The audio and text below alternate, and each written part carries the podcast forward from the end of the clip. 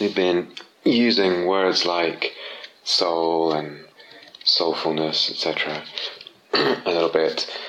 And so let's uh, take some time in this talk and the next few talks um, to explore a little bit what uh, those words might mean for us, um, uh, what they might mean for our practice and for our way of conceiving of Dharma, the relationship between those kinds of concepts and, and the Dharma, and fill all that out a little bit, open it up a little bit, rather than fill it out, open it up for exploration. So, probably most people, when they hear the word soul, uh, tend to immediately conceive, in, in most instances, depending on how it's used, but um, tend to immediately conceive of some kind of entity, the soul, a soul, uh, some thing which may not be material, but some kind of entity. And of course, then some people, and especially some Buddhists, um, will immediately jump up and say that's uh, a protest about that, it's not okay um, to believe in such an entity or, or something like that.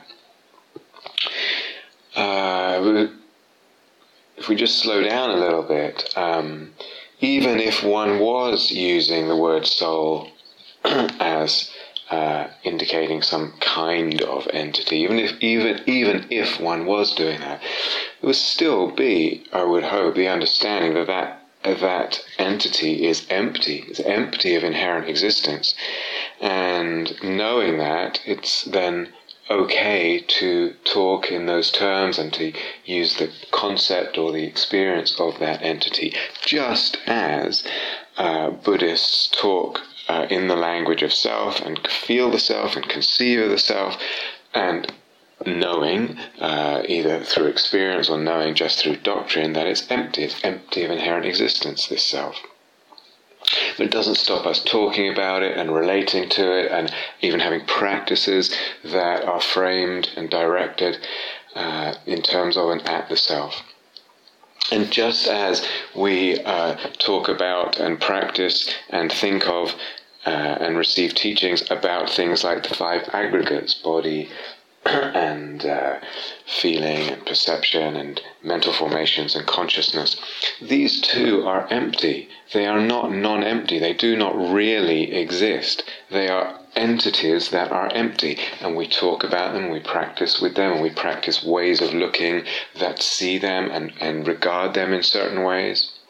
And the processes also that the, the aggregates um, are, uh, are fundamental to those processes are not real. The elements of the processes, the aggregates, the psychophysical constituents are entities, and the processes are, I suppose, a kind of entity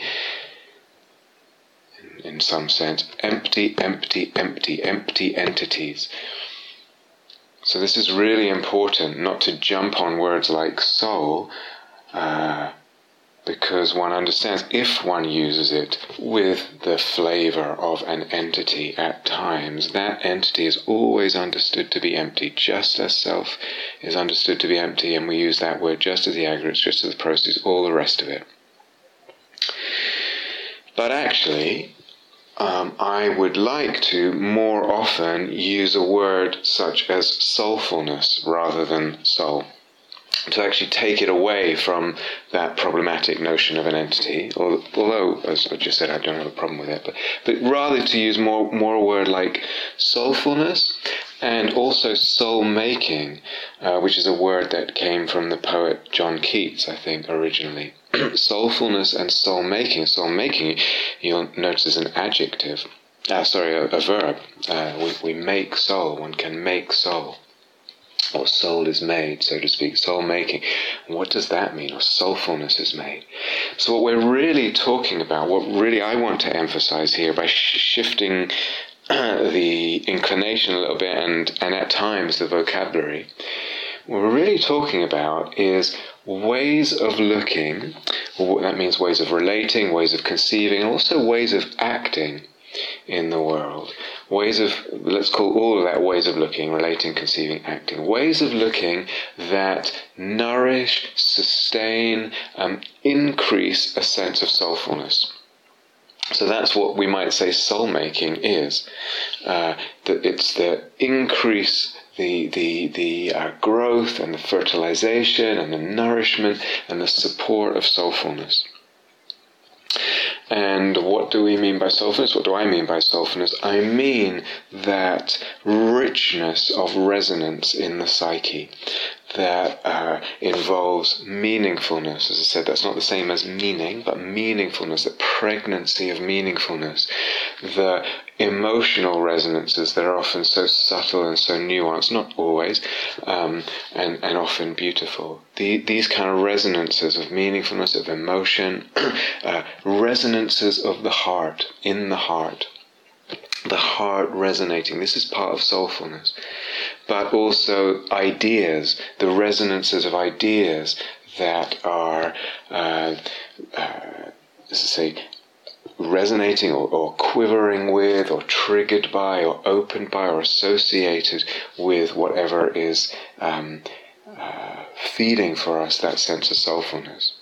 And remember, this word idea is related to the Greek word eidos, E I D O S, and also includes then how we conceive and how we see eidos, how we look. Um, so that also is a part of wrapped up in, in the whole sort of rich, fertile complex of what soulfulness is. Um, resonances with ideas and also informing and shaping and directing and giving depth to the, to the way we look and see and conceive. All this is wrapped up. In fact, depth as a whole is characteristic of soulfulness, I, I would say. um, beauty also is very uh, uh, uh, wrapped up in or, or, characteristic of, of soulfulness. And, and as we said before, the range of beauty um, grows. So the heart, the, the being, the psyche, the eyes, the sensibility expanding its range of beauty as the soulfulness grows with the soulfulness. Beauty is a, a dimension, an aspect of soulfulness, of soul, and soul making. And with all this importance, a sense of something being important is also central to, to a sense of soulfulness. So much so that uh, we could say that what is soul making, or when there's a sense of soulfulness, there is um, at those times uh, a certain relationship with death, in the sense that things. Um, what is soul making gives us a sense of uh, deep importance, almost of this thing is uh, in, in some way transcends is the wrong word, but echoes beyond, casts its uh, image beyond my uh, mortal span. Into death, we see life uh, sub specie etern- eternatis. In other words, from the perspective of eternity, from the perspective of beyond our death. When things are deeply soulful, they have that kind of resonance. Uh, beyond beyond our life and and they frame they form they shape and deepen our relationship with death and with our own death and not in terms of belief i'll come back to this soulfulness also soul making also has to do with um, seeing images um, in seeing or sensing images let's say but also with seeing life or seeing this or that experience or event or myself or my trajectory in life, my unfolding as image. So this seeing as image is also very, a very, very um, central um, uh, characteristic of, of soul making. Uh, love, also, we've touched on this and we'll return to this, how much d- different kinds of love uh, are very much part of soul making and gives soulfulness different flavors with, with that kinds of love. And again, necessity, again, that's something we'll return to. Um, a sense of the necessity of this experience, this unfolding, this image, whatever it is, when it has that characteristic, that feel, that sense of soulfulness. So all of that is and more probably is is what what I'm trying to get to when I when I use that word soulfulness, and we're either nourishing it or not. It's either being made that soulfulness, soul making, uh, supported or or uh, less so. Now we could say, and actually it would be very wise to say, soul is undefinable.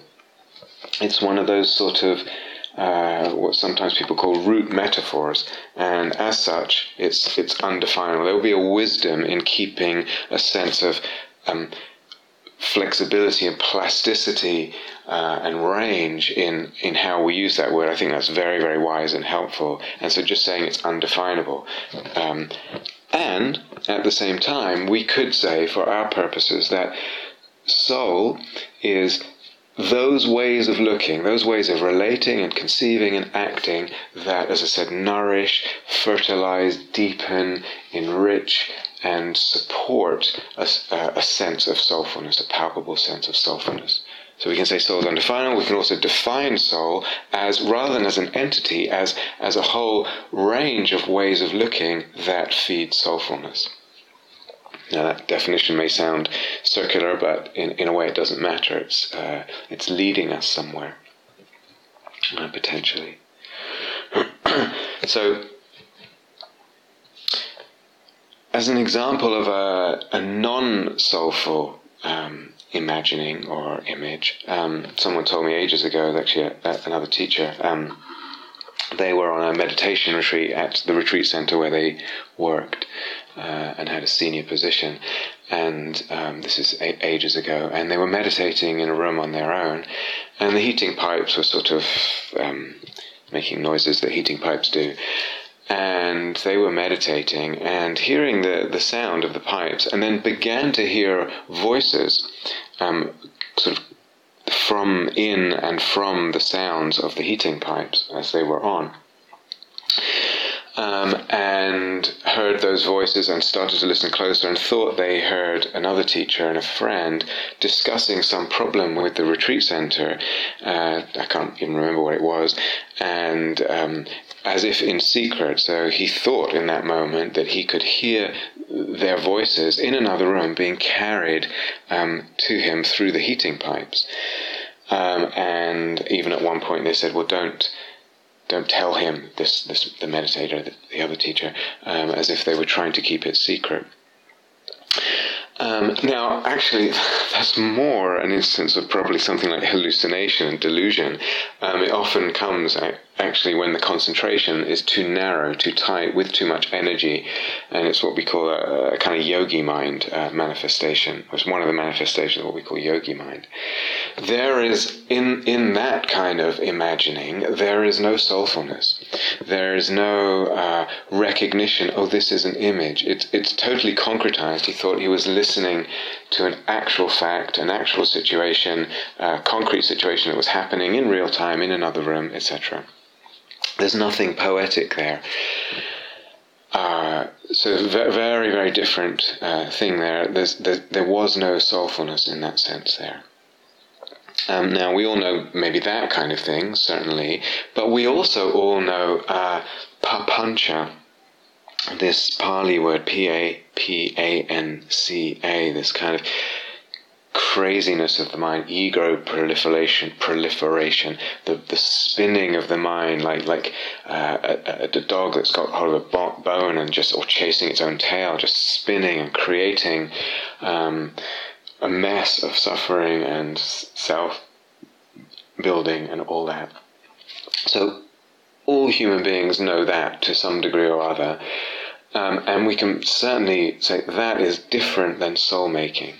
Um, we uh, really want to get the sense these are two different things. Soul making and papancha are different, even though papancha might involve imagination and fantasy and and, um, and all that. In papancha, there are some of the differences between papancha and soul making are, include the fact that in papancha, um, is usually about ego reactivity as the dominant thing. The ego is very tight and caught up in its reactivities. So if it involves someone else, we're trying to, in, in the Papancha states, trying to be get one up on this person or get some kind of revenge or something. It's so narrow in its um, in in the vortex there. The self view when there's Papancha is completely um, literal. Um, I just believe what I am thinking or how I am viewing the self. I believe that is the truth about myself in that moment. And if it's that I'm an idiot or I'm a failure or I'm ugly or whatever it is, useless meditator, that's what I'm believing. And that self view is also very, very central and um, uh, uh, in, in what's going on in Papancha. It all revolves around self view, Papancha, in contrast with um, soul making, where it does not actually, the self view is not literal. Um, it's not to do with ego reactivity so much at all. There's not the centrality of, of the self and the self view. Self view is not being grasped at. There is not a preoccupation with self view that characterizes papancha. Uh, all that's um, much, much looser and more spacious and more kind of see through um, uh, in, in, in soul making. Um, in Papancha, we do not see this is image, this is fantasy. There's not that recognition.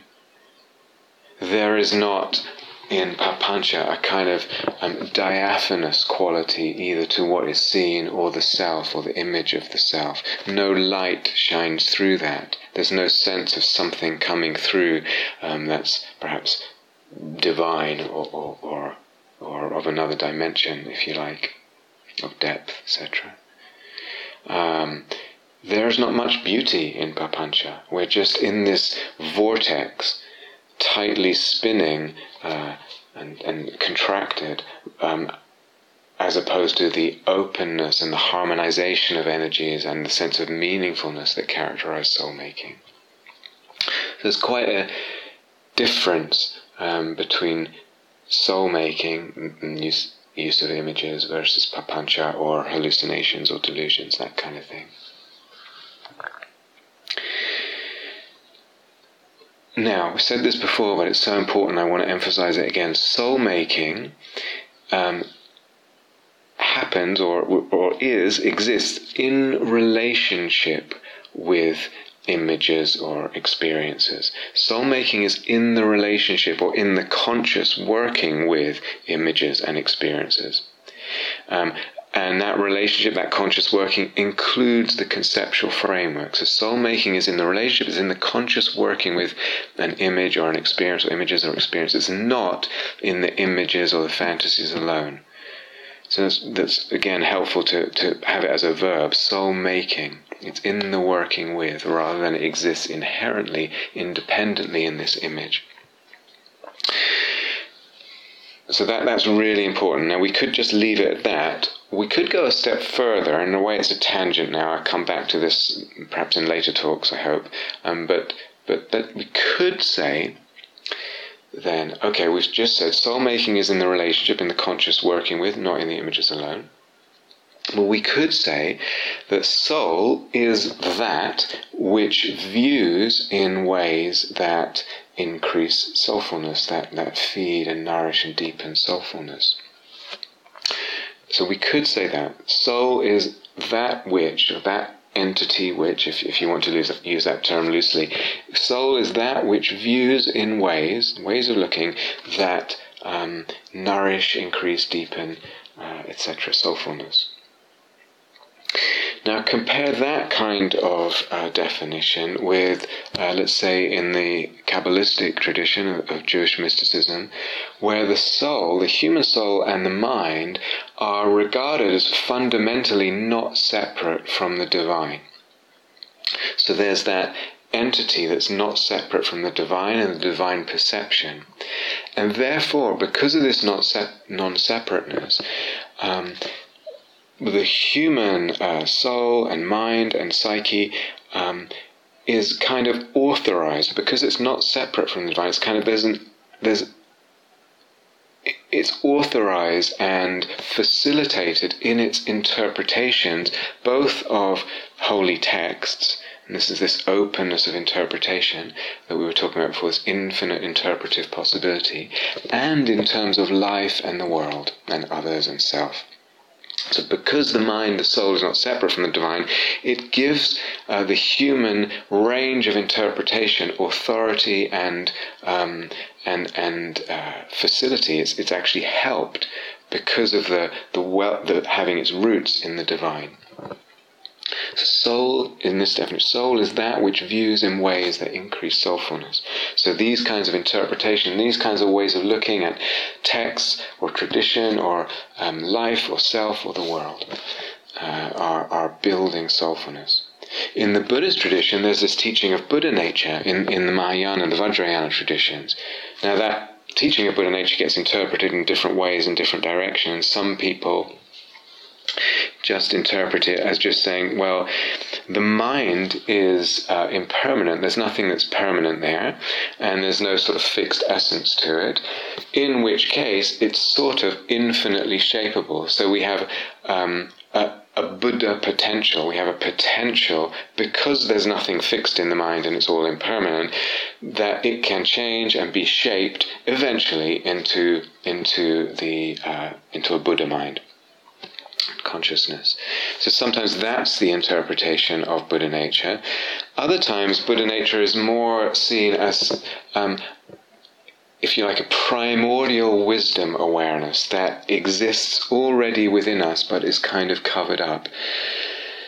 And again, similar to the Kabbalistic interpretation, this primordial wisdom awareness already sees things as divine and empty at the same time. It sees self and other and beings and this world and materiality and the whole cosmos as divine manifestations. Um, empty divine manifestations. Uh, so without concretizing and giving them this kind of independent existence. So that's what Buddhas know, that's how Buddhas see in, in the Vajrayana tradition. And this seeing, this primordial wisdom awareness exists within us, within everybody, within every sentient creature, but it's covered over.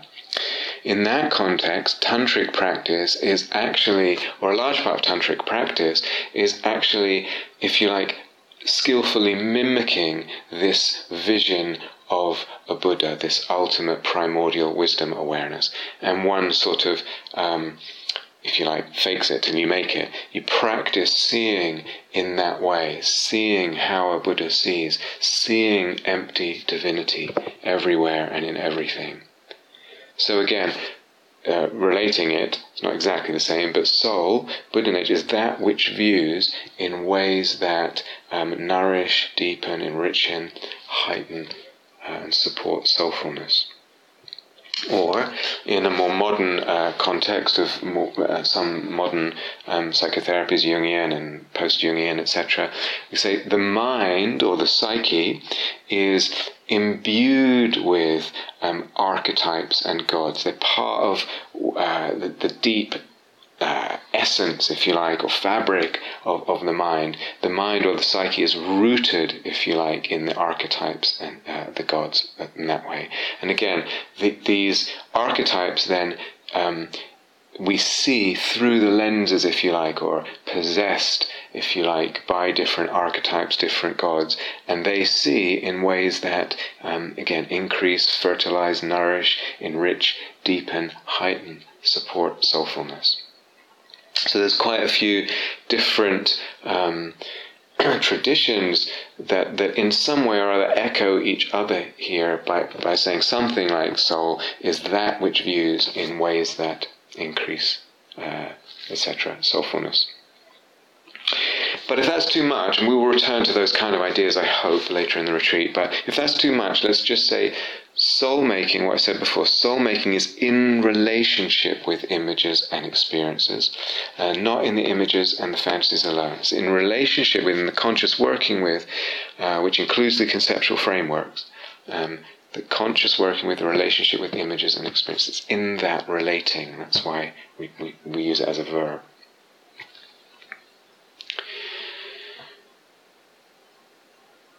Now let's let's go into this a little more. I've said, and I really want to make this so so uh, fundamental to the whole um, sort of structure that's supporting this whole investigation. I've said and I repeat now, what what is Dharma practice, or how can we see Dharma practice in a way that ends up being, let's say, most fertile, uh, opens up the most possibility? I would say, what is Dharma practice? Dharma practice is the practice of many and varied ways of looking. And again, that, that phrase ways of looking includes conceptual framework and relationship, etc., and ways of acting. Dharma, Dharma and Dharma practice is the practice of a whole range, the development of skill and flexibility and facility uh, and range um, of, of, of a range of ways of looking. Now, it seems to me that any any conception of the Dharma that doesn't open up to a range, that wants to either explicitly or implicitly um, make Dharma a practice of just this way of looking or just this way of conceiving, when it wants to shrink it down like that, away from opening up this range and this flexibility of many, many ways of looking. Um, anyone that tends towards singularity implicitly or explicitly, I I think we'll, we'll quite quickly run into either philosophical problems or dead ends, ethical problems or dead ends, or uh, dead ends in, in practice and, and perception. Um, that's a whole other subject. But, but let's say this. Dharma practice is the practice of many different ways of looking and the development of that skill and range and facility. Now, within that, we could delineate three broad possibilities possibilities or three camps of ways of looking, if you like. The first is actually the, the one that most people are most familiar with, and what's uh, the so called bare attention. It's not a phrase the Buddha ever used. Uh, what's come to be known as bare attention, or something like that. And so we could say that sort of thing, that kind of simple mindfulness, what's come to be regarded that way, is is one one strand. Now, actually, um, in a way, it's a misnomer. It's a it's a uh, it's a helpful tool to think about bare attention. That we can actually be with things directly, barely, um, etc., in that kind of stripped way, uh, as if that were really possible. It's not because that kind of looking still includes all kinds of um, assumptions and conceptions wrapped up in in a perceiving, in a mode of perceiving, a way of looking that seems very bare compared to our usual. Um, way, ways of looking, but it's actually not bare. Nevertheless, it's a valid and helpful way of practicing. So one possibility is bare attention, one, one um, avenue or, or, or, camp, if you like.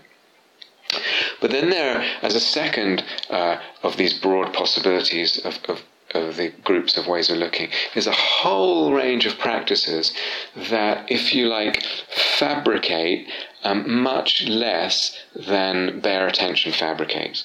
So when we're in the mode of bare attention, of simple mindfulness, we really can have the sense as practitioners, oh, I'm not fabricating so much right now. There is not so much being fabricated in terms of papancha and story and concepts. So there's a degree of less fabrication in the mode of mode of bare attention. But then, as I said, there are a whole range of practices in this second broad, broad range possibility that fabricate much, much less than bare attention, much less. So as the samadhi deepens, as the metta deepens, or compassion practices, certainly emptiness practices go way, way deeper in terms of fabricating less perception um, so that the whole well fabric of perception begins to deconstruct. Things become start to become much less substantial. This is a spectrum here, much less substantial, and then they start not appearing.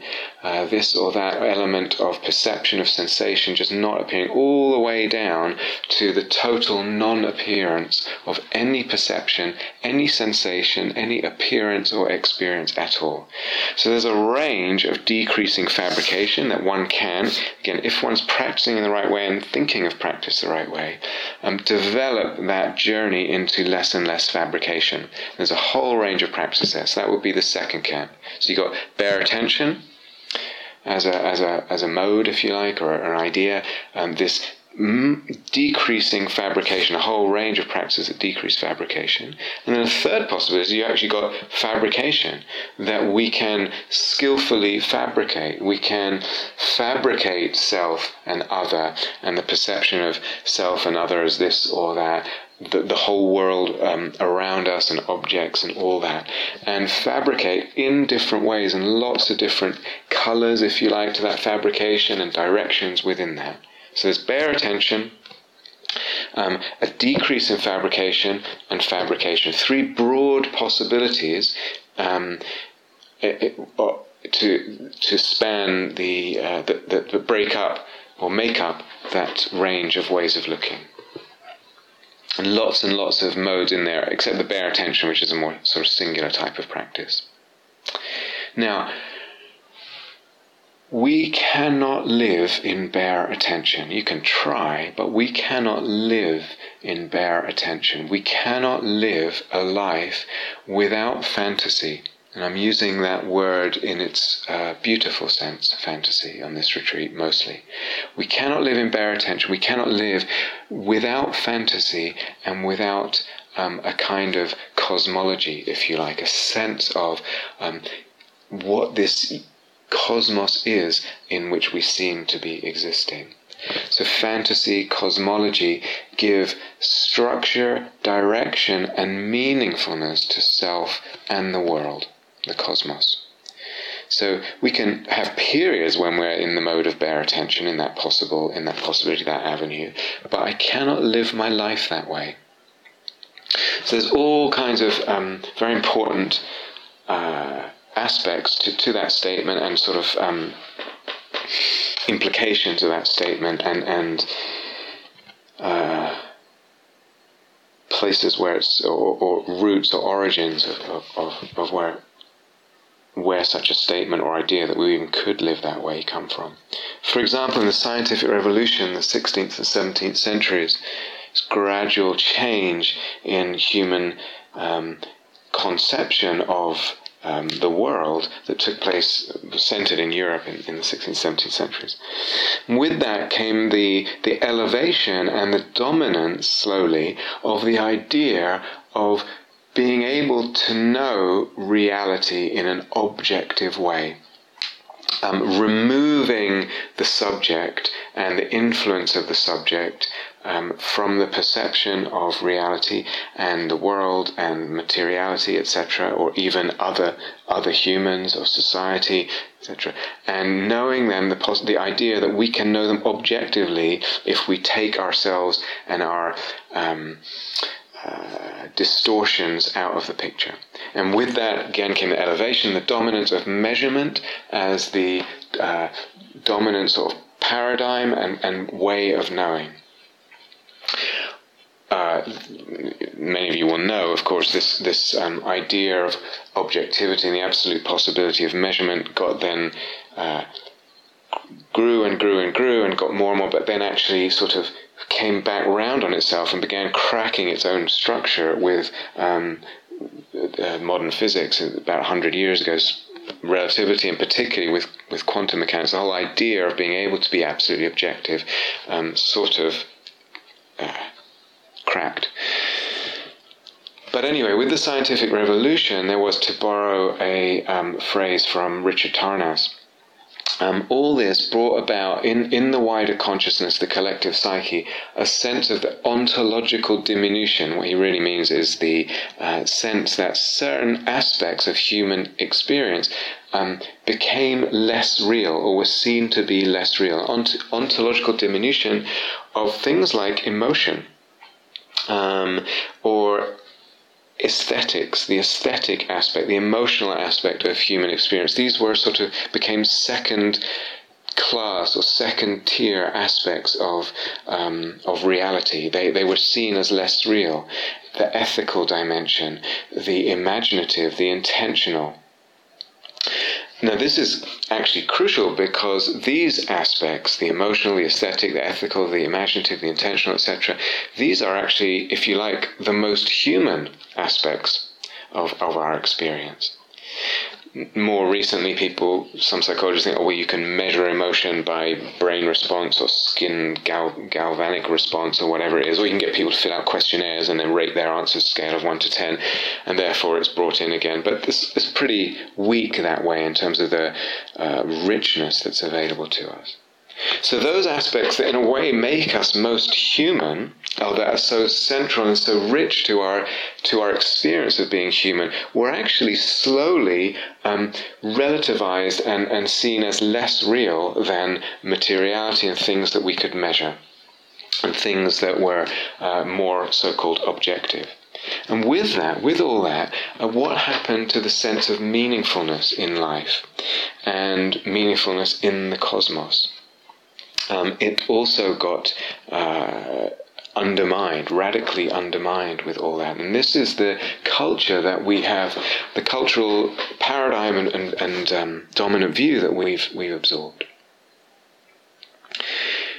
But we need, as human beings, we need conceptual frameworks and fantasies that engage us and enchant us, that um, are soul making. We need soul making.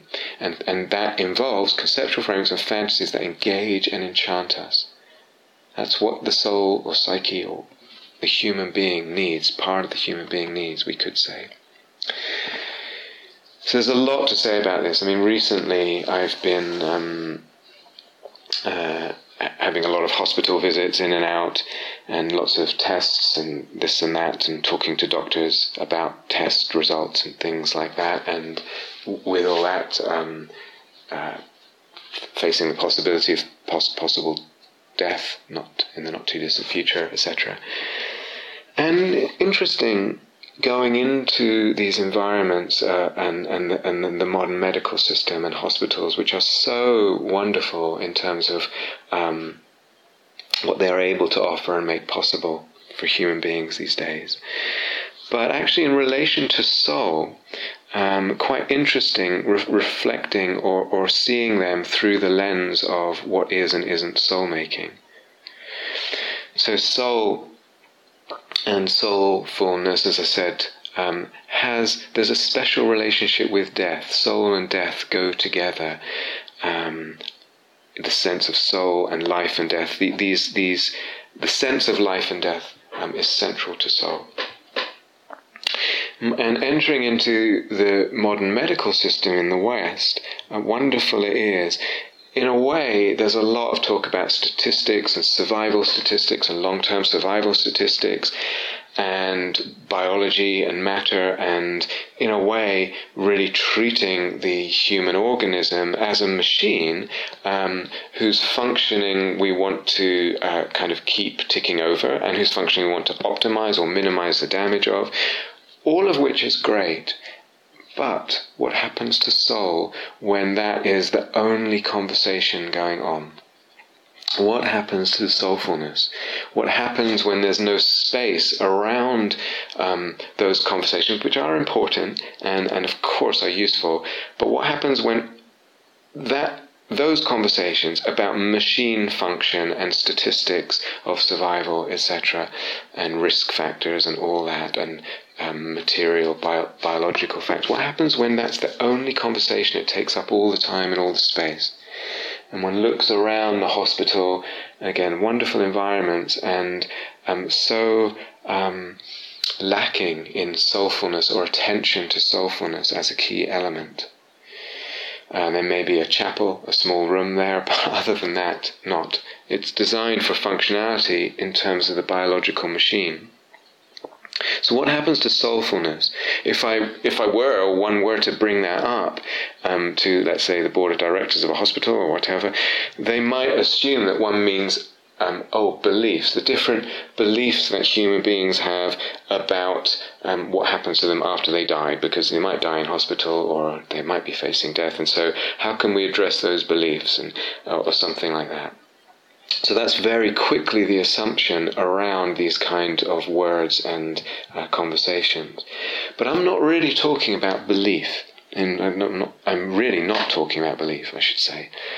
Um, I'm talking about perception and experience and appearance here and now of self, of other, and of world.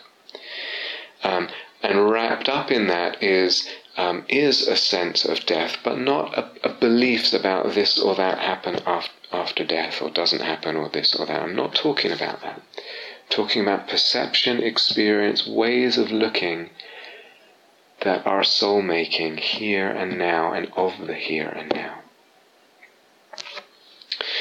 And it's complicated. I don't, I don't necessarily have an answer to this at all, um, because unlike several hundred years ago, let's say, um, when everyone was Christian, and even before everyone was Catholic, um, um nowadays the range of what gives rise to soulfulness, what is soul making, is is enormous in society. So for different people, what would need to be there in a hospital or, or through the medical system um, to offer the possibility of soul making for, for each person is, is a huge range.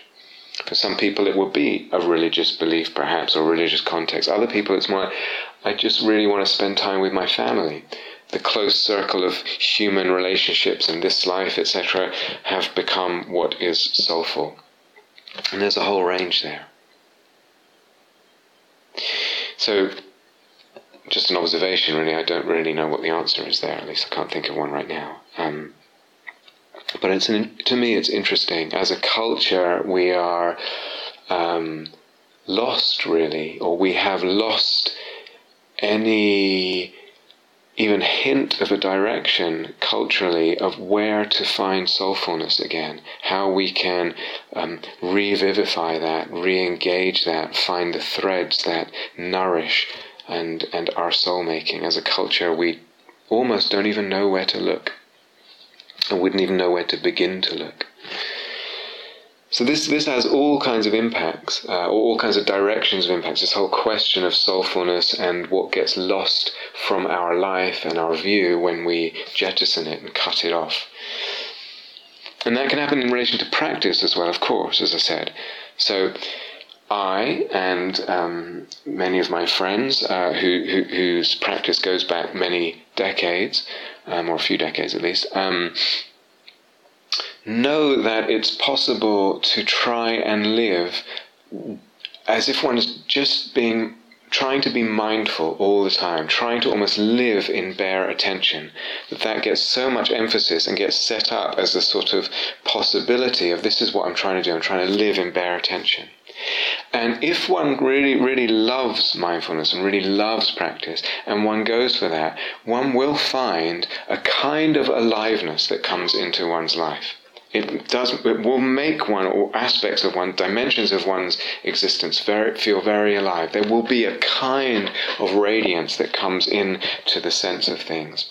And there will be a decrease in suffering to some degree.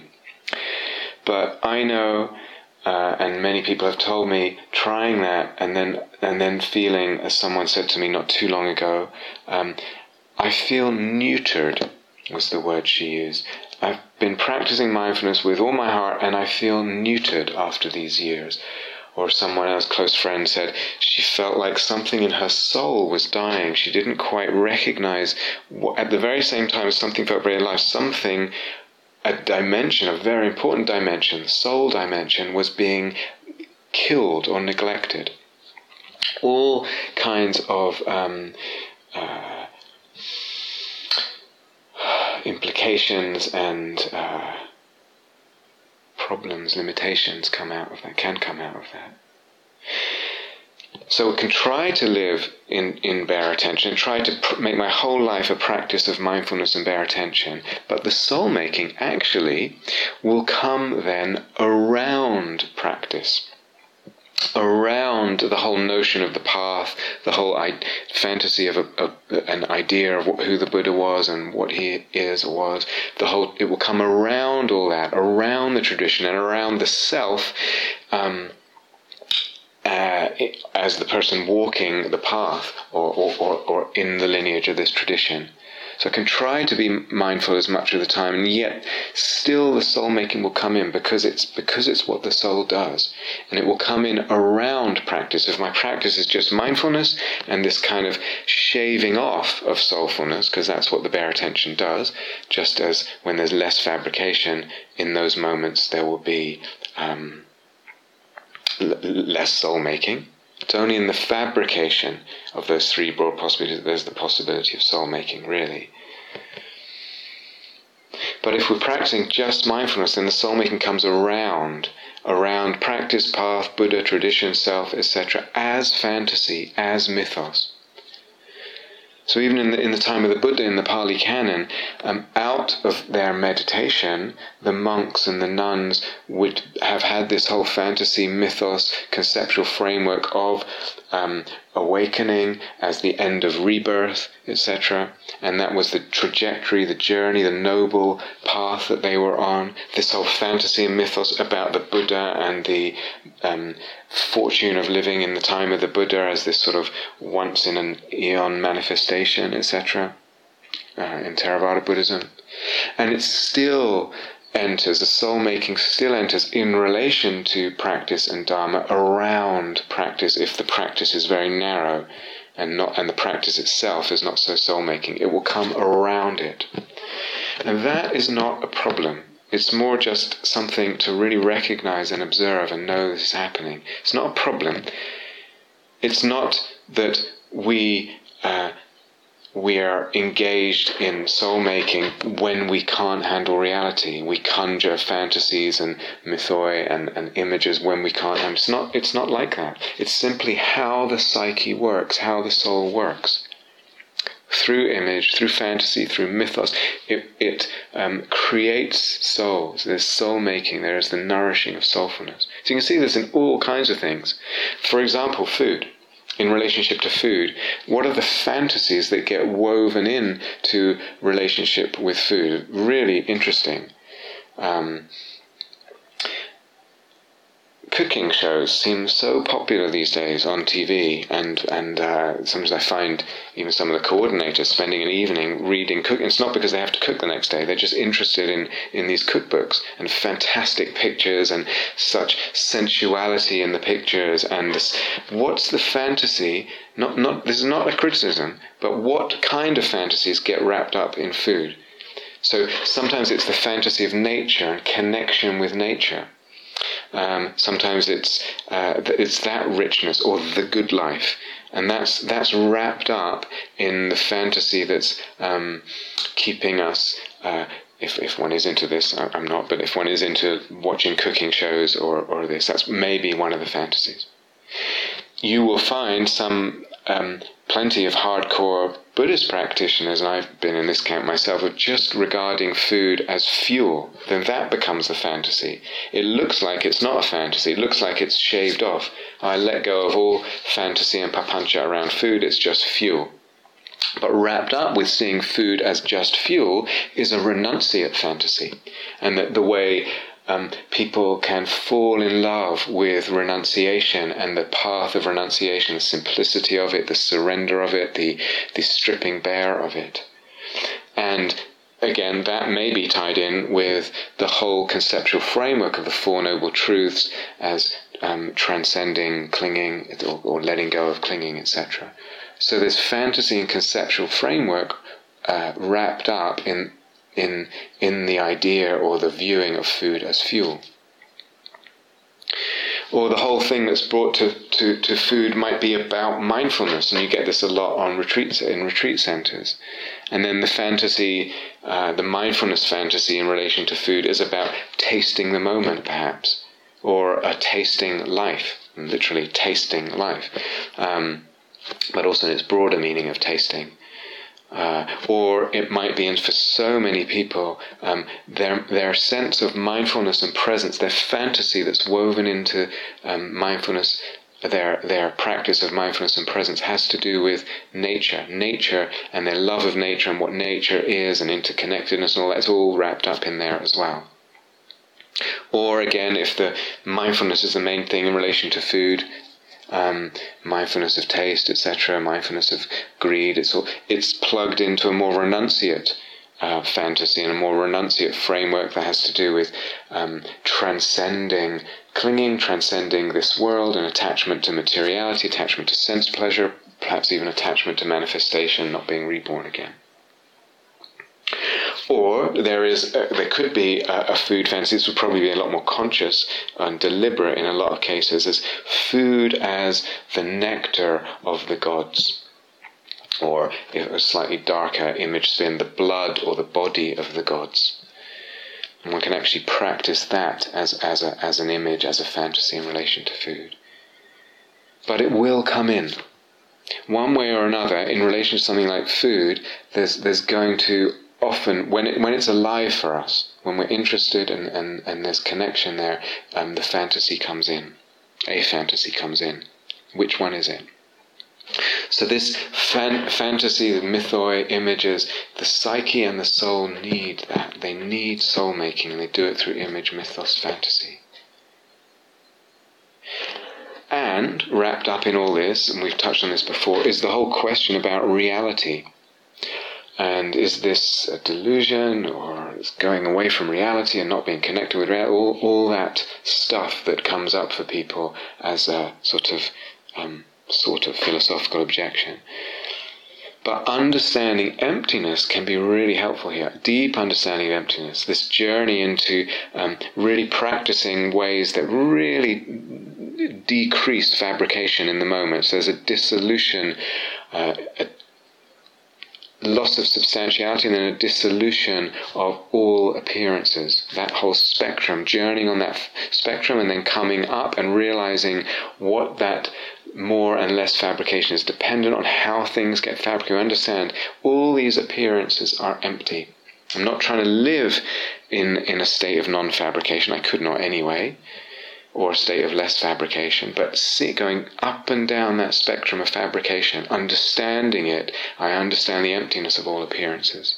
And that frees fabrication. It frees me uh, to fabricate. It gives license and permission and beauty to the play and the playing with fabrication, to soul making. So it frees up fabrication, including the imagination. Because very often someone would say, soul making, fantasy, that's, that's fabrication, with the sense of that's, that's just not true. It's real, it's a lie, it's fabrication.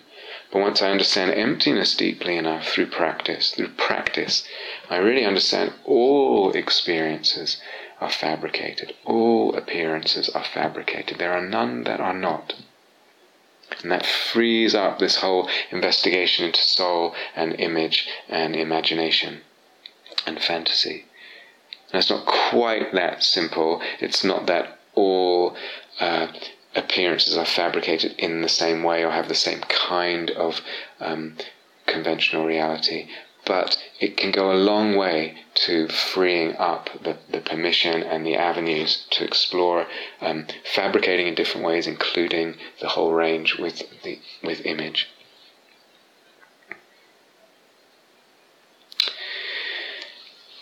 Now, I'd like to add to uh, to our sort of meaning of soul making, or maybe say it's characteristic of it. Let's let's add it.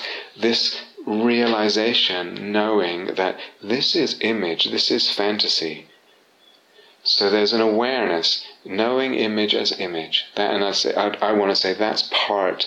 Um, I don't think it's what everyone includes in their definition of soul making. People use that word, which is not that many, but um, but let's include it in ours. There's a recognition that this is image, this is fancy. I know image as image, and even more than that, there's a, a flexibility around conceptual frameworks and views. We're not landing on one and rarefying it, saying this is the truth, this way of seeing things, this way of seeing images, or this way of seeing life, this way of seeing um, this is real.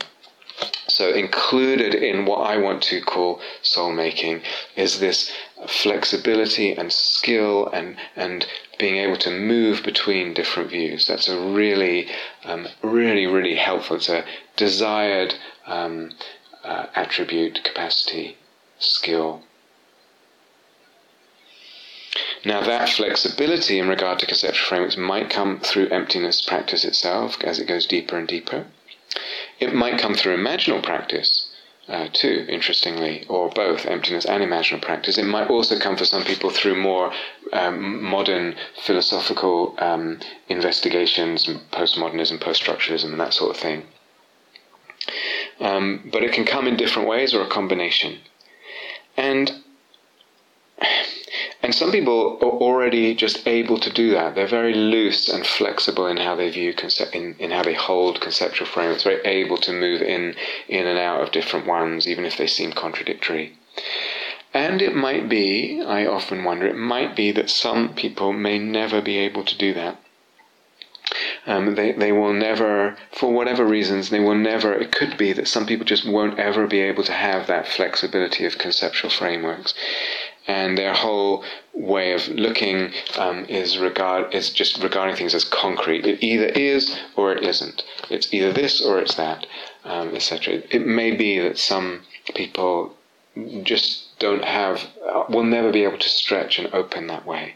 Just as it says in the Mahayana tradition, some people will never be able to understand emptiness deeply, and so one should be careful who one teaches it to. It may be the same around all, all this stuff, I'm not sure. but if we uh, take this as part of what, what we mean here for, for our purposes, this flexibility um, and ability to move between different conceptual frameworks and to entertain them without locking down on this or that as true or the only truth or, or reality. If we, ha- if, we, if we include that, then part of what we're entertaining um, in terms of soulfulness, in terms of what is soul making, the concept, part of the conceptual frameworks that we're entertaining that give rise to and support and nourish soulfulness, we could go through um, aspects of that, of what we're entertaining.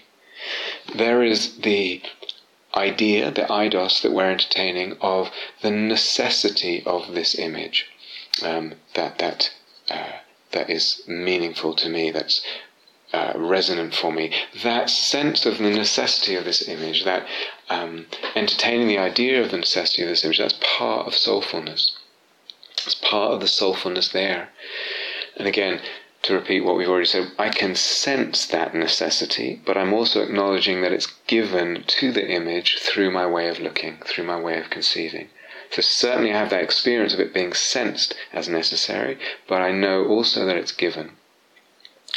And necessity doesn't imply, um, oh, this image is necessary, therefore it's the only image or the only fantasy for me. It doesn't imply a kind of singularity. So, with respect to the self um, and soul making, um, there's really this also the idea, the eidos, of opening up a sense of a multiplicity of fantasies, of mythoi, of imaginal figures and characters. That multiplicity is very much um, a, a, an aspect of soul making and soulfulness and soul. And also the idea, the eidos, of uh, a certain autonomy that these imaginal figures, these archetypes, these gods have. That's also very much uh, a part, an aspect, a necessary ingredient of soul making. So we are not regarding them as factors or essential qualities of, of uh, the, the self or, or the psyche or whatever. Uh, an imaginal figure is a person in some sense equal to the self. It's not a constituent of the self. It's not a part of the self to be somehow integrated to this exec- chief executive self that will then make decisions and balance everything and navigate successfully through life in a balanced way or whatever. And awakening then is not so much a process of, say, collecting the whole set of these con- constituent sort of figures or qualities or whatever and having them um, uh, together, the full set in a balanced way without any conflict between different um, characters figures or aspects of, of qualities.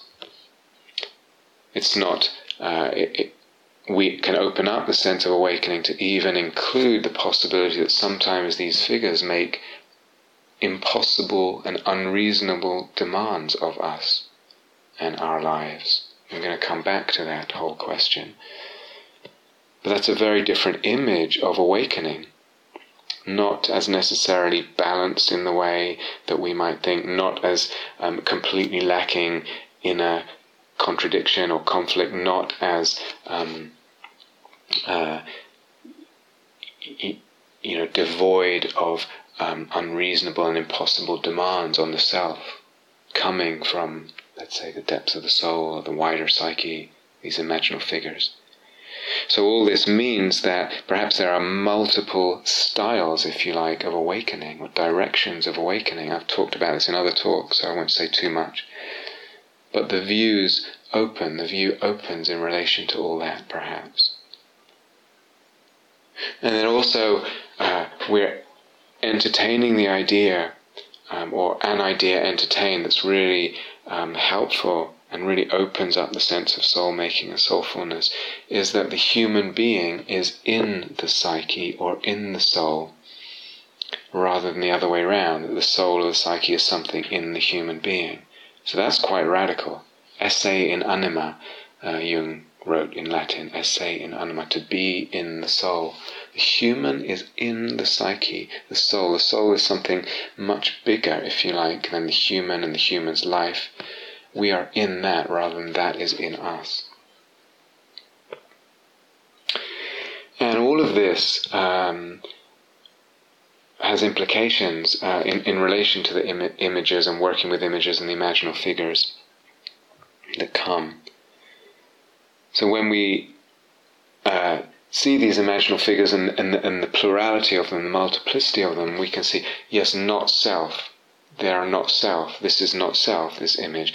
But it's a different sense. It's beyond uh, just the viewing them as anatta, as not self in sort of more classical Buddhist sense, as a way of letting go. I see that's not self, that's not self, this is not self, that's not self. It's a way of deep letting go, this anatta practice, anatta view way of looking is a way of letting go.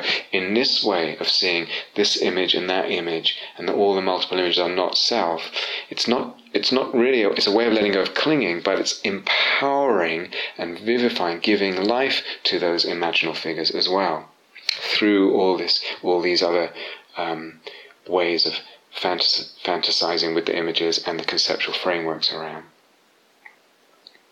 And again, in regards to the whole question of necessity, who wants to come through?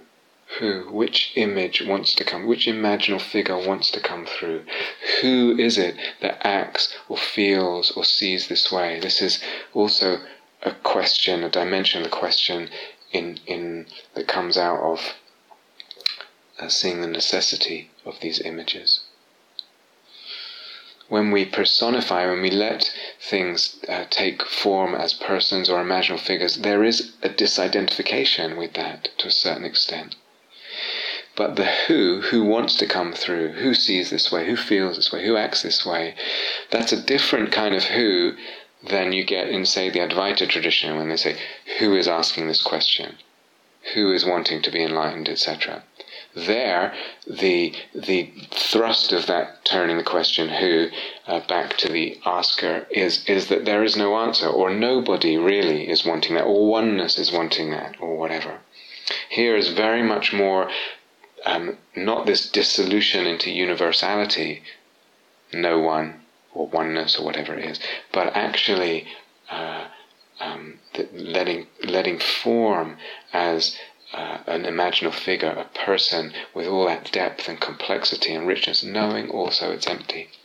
So the who goes in a different direction. And with all this, with this seeing this is not self, but we're empowering, we're not then claiming this image as a part of the self, as I said, or claiming this image uh, to be in service of the self.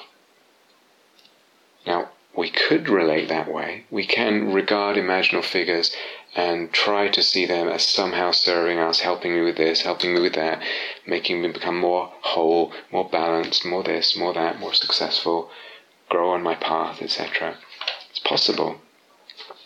But uh, to me, a more interesting way is, is, is not regarding them that way.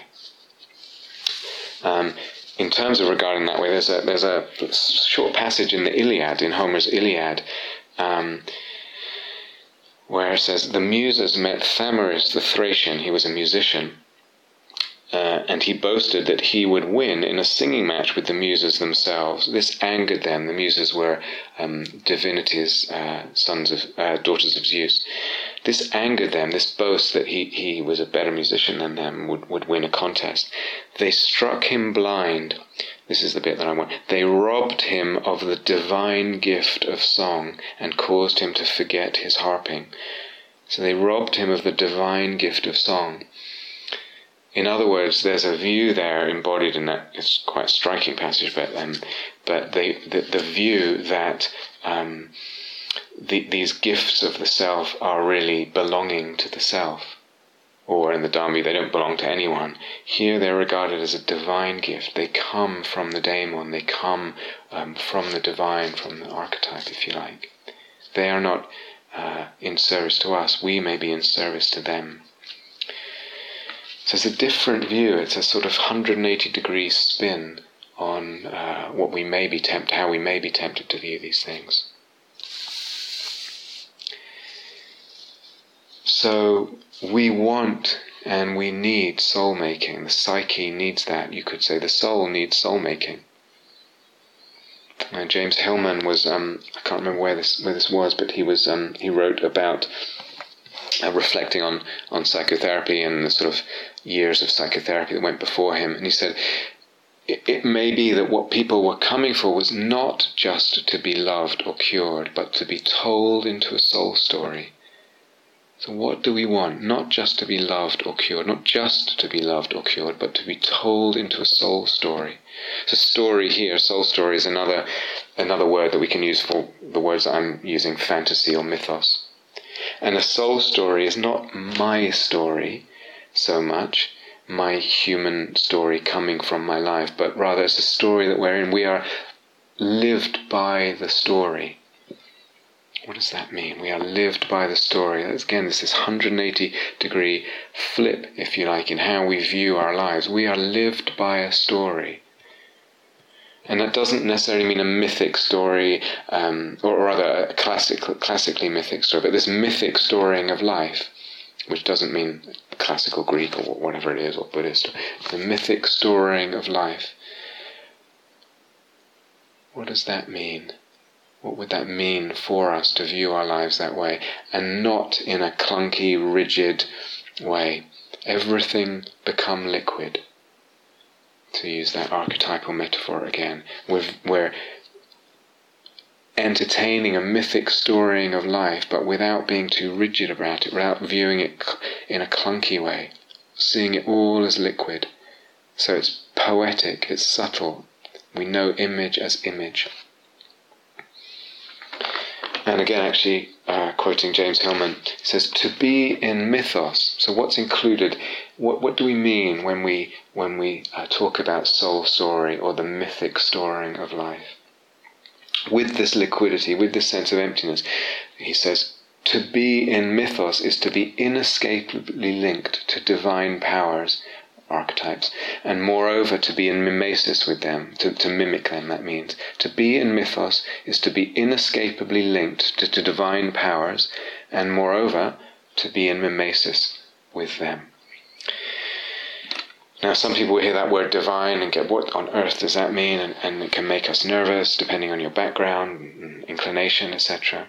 But there's an idea um, that actually comes from Neoplatonism and, and people like Proclus um, of epistrophe is a Greek word that means reversion, reverting to the archetype, the sort of primal form to, to revisit what we talked about earlier in terms of archetypes.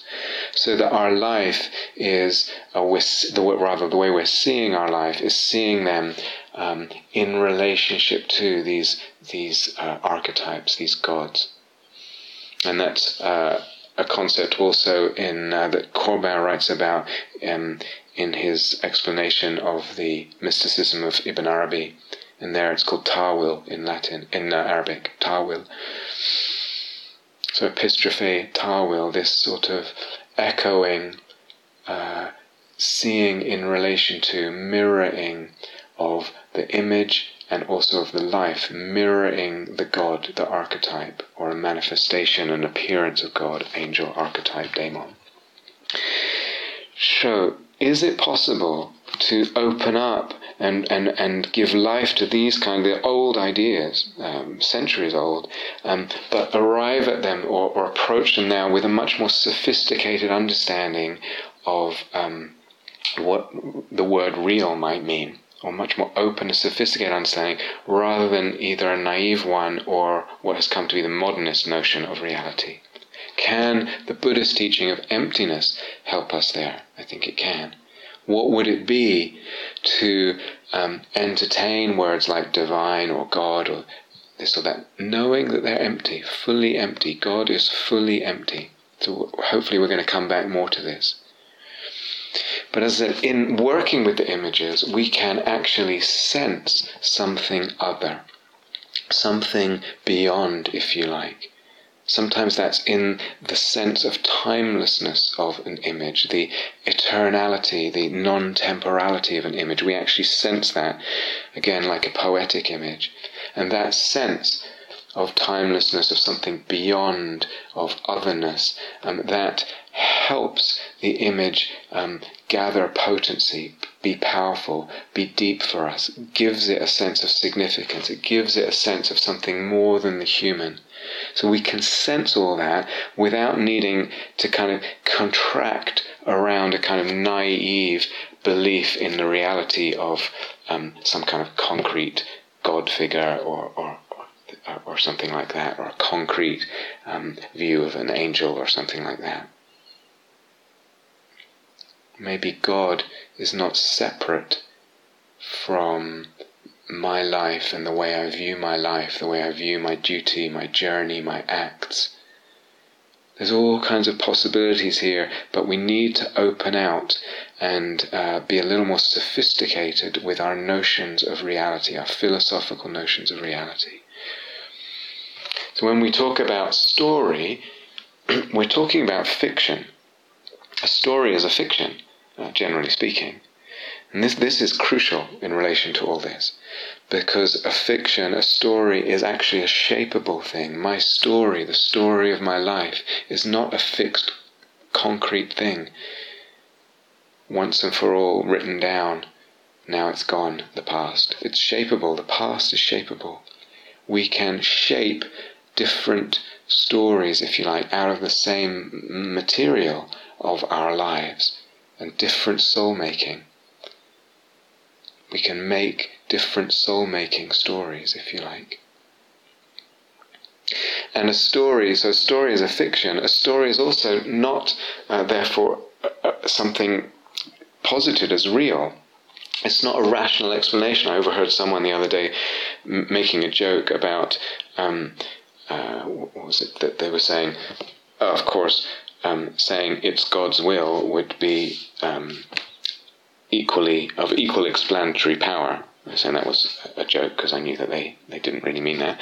Um, they were poo pooing the whole idea of God's will. But the idea of God's will, at its best, is not a rational explanation. This happened because it's God's will. Oh, that, thank you, that answers my questions. No, it opens up a different dimension of relationship then with the event that's happening, with the journey that one's on, with this thing that one's looking at or relating to. It's not um, the story there, the fantasy, the, the image of that is, is not functioning, it's not even intended to function as a rational explanation. It's intended to open the soul making in relationship with. Big difference, subtle difference, but big. Um, story, in this sense, fantasy, gives life, it is soul making. Actually, again, um, James Hillman um, points out that story is the only mode of accounting or telling about that does not posit itself as real, true, factual, revealed, i.e., literal. So, in all this, um, in, in the soul making, uh, or rather with soul making, uh, through images, mythoi, fantasy, whether it's an, an image that appears to us or whether it's seeing our life as image, myth, fantasies in that sense. There's something is healing here. Something is healed in this way of looking, these ways of looking. Something is loosened, aspects are loosened. Uh, there's a there's a letting go, a loosening of self-fixation. In a way, we no longer see ourselves when we see in terms of soul making as so isolated, uh, because we're connected uh, through this epistrophe, through this echoing and mirroring and rootedness in the angelic or the divine, if you like, there is this reintroduction and reconnection with the, the, what I was calling the vertical dimension that hopefully I can say a bit more about as the retreat goes on. Therefore, we're not isolated and two dimensional, one dimensional. And in all of this, when we use words like soul making and think more about that, uh, or, or, or regard things in that way, conceive of things in that way, soul making, that takes the focus and the question away from is this true or real? The question becomes what is soul making? How do I recognize that? Well, it feels a certain way, it opens up a certain way in the psyche and the consciousness. It takes the question away from this oftentimes too narrow, too unsophisticated um, uh, philosophical regard of, of truth and reality and takes the question away from that into what is soul making? What nourishes, deepens, enriches, vivifies, gives depth to, gives range to soulfulness. So it's a different way of relating. It's a it's a reorienting to both to image and fantasy and to existence, self, world, other, etc.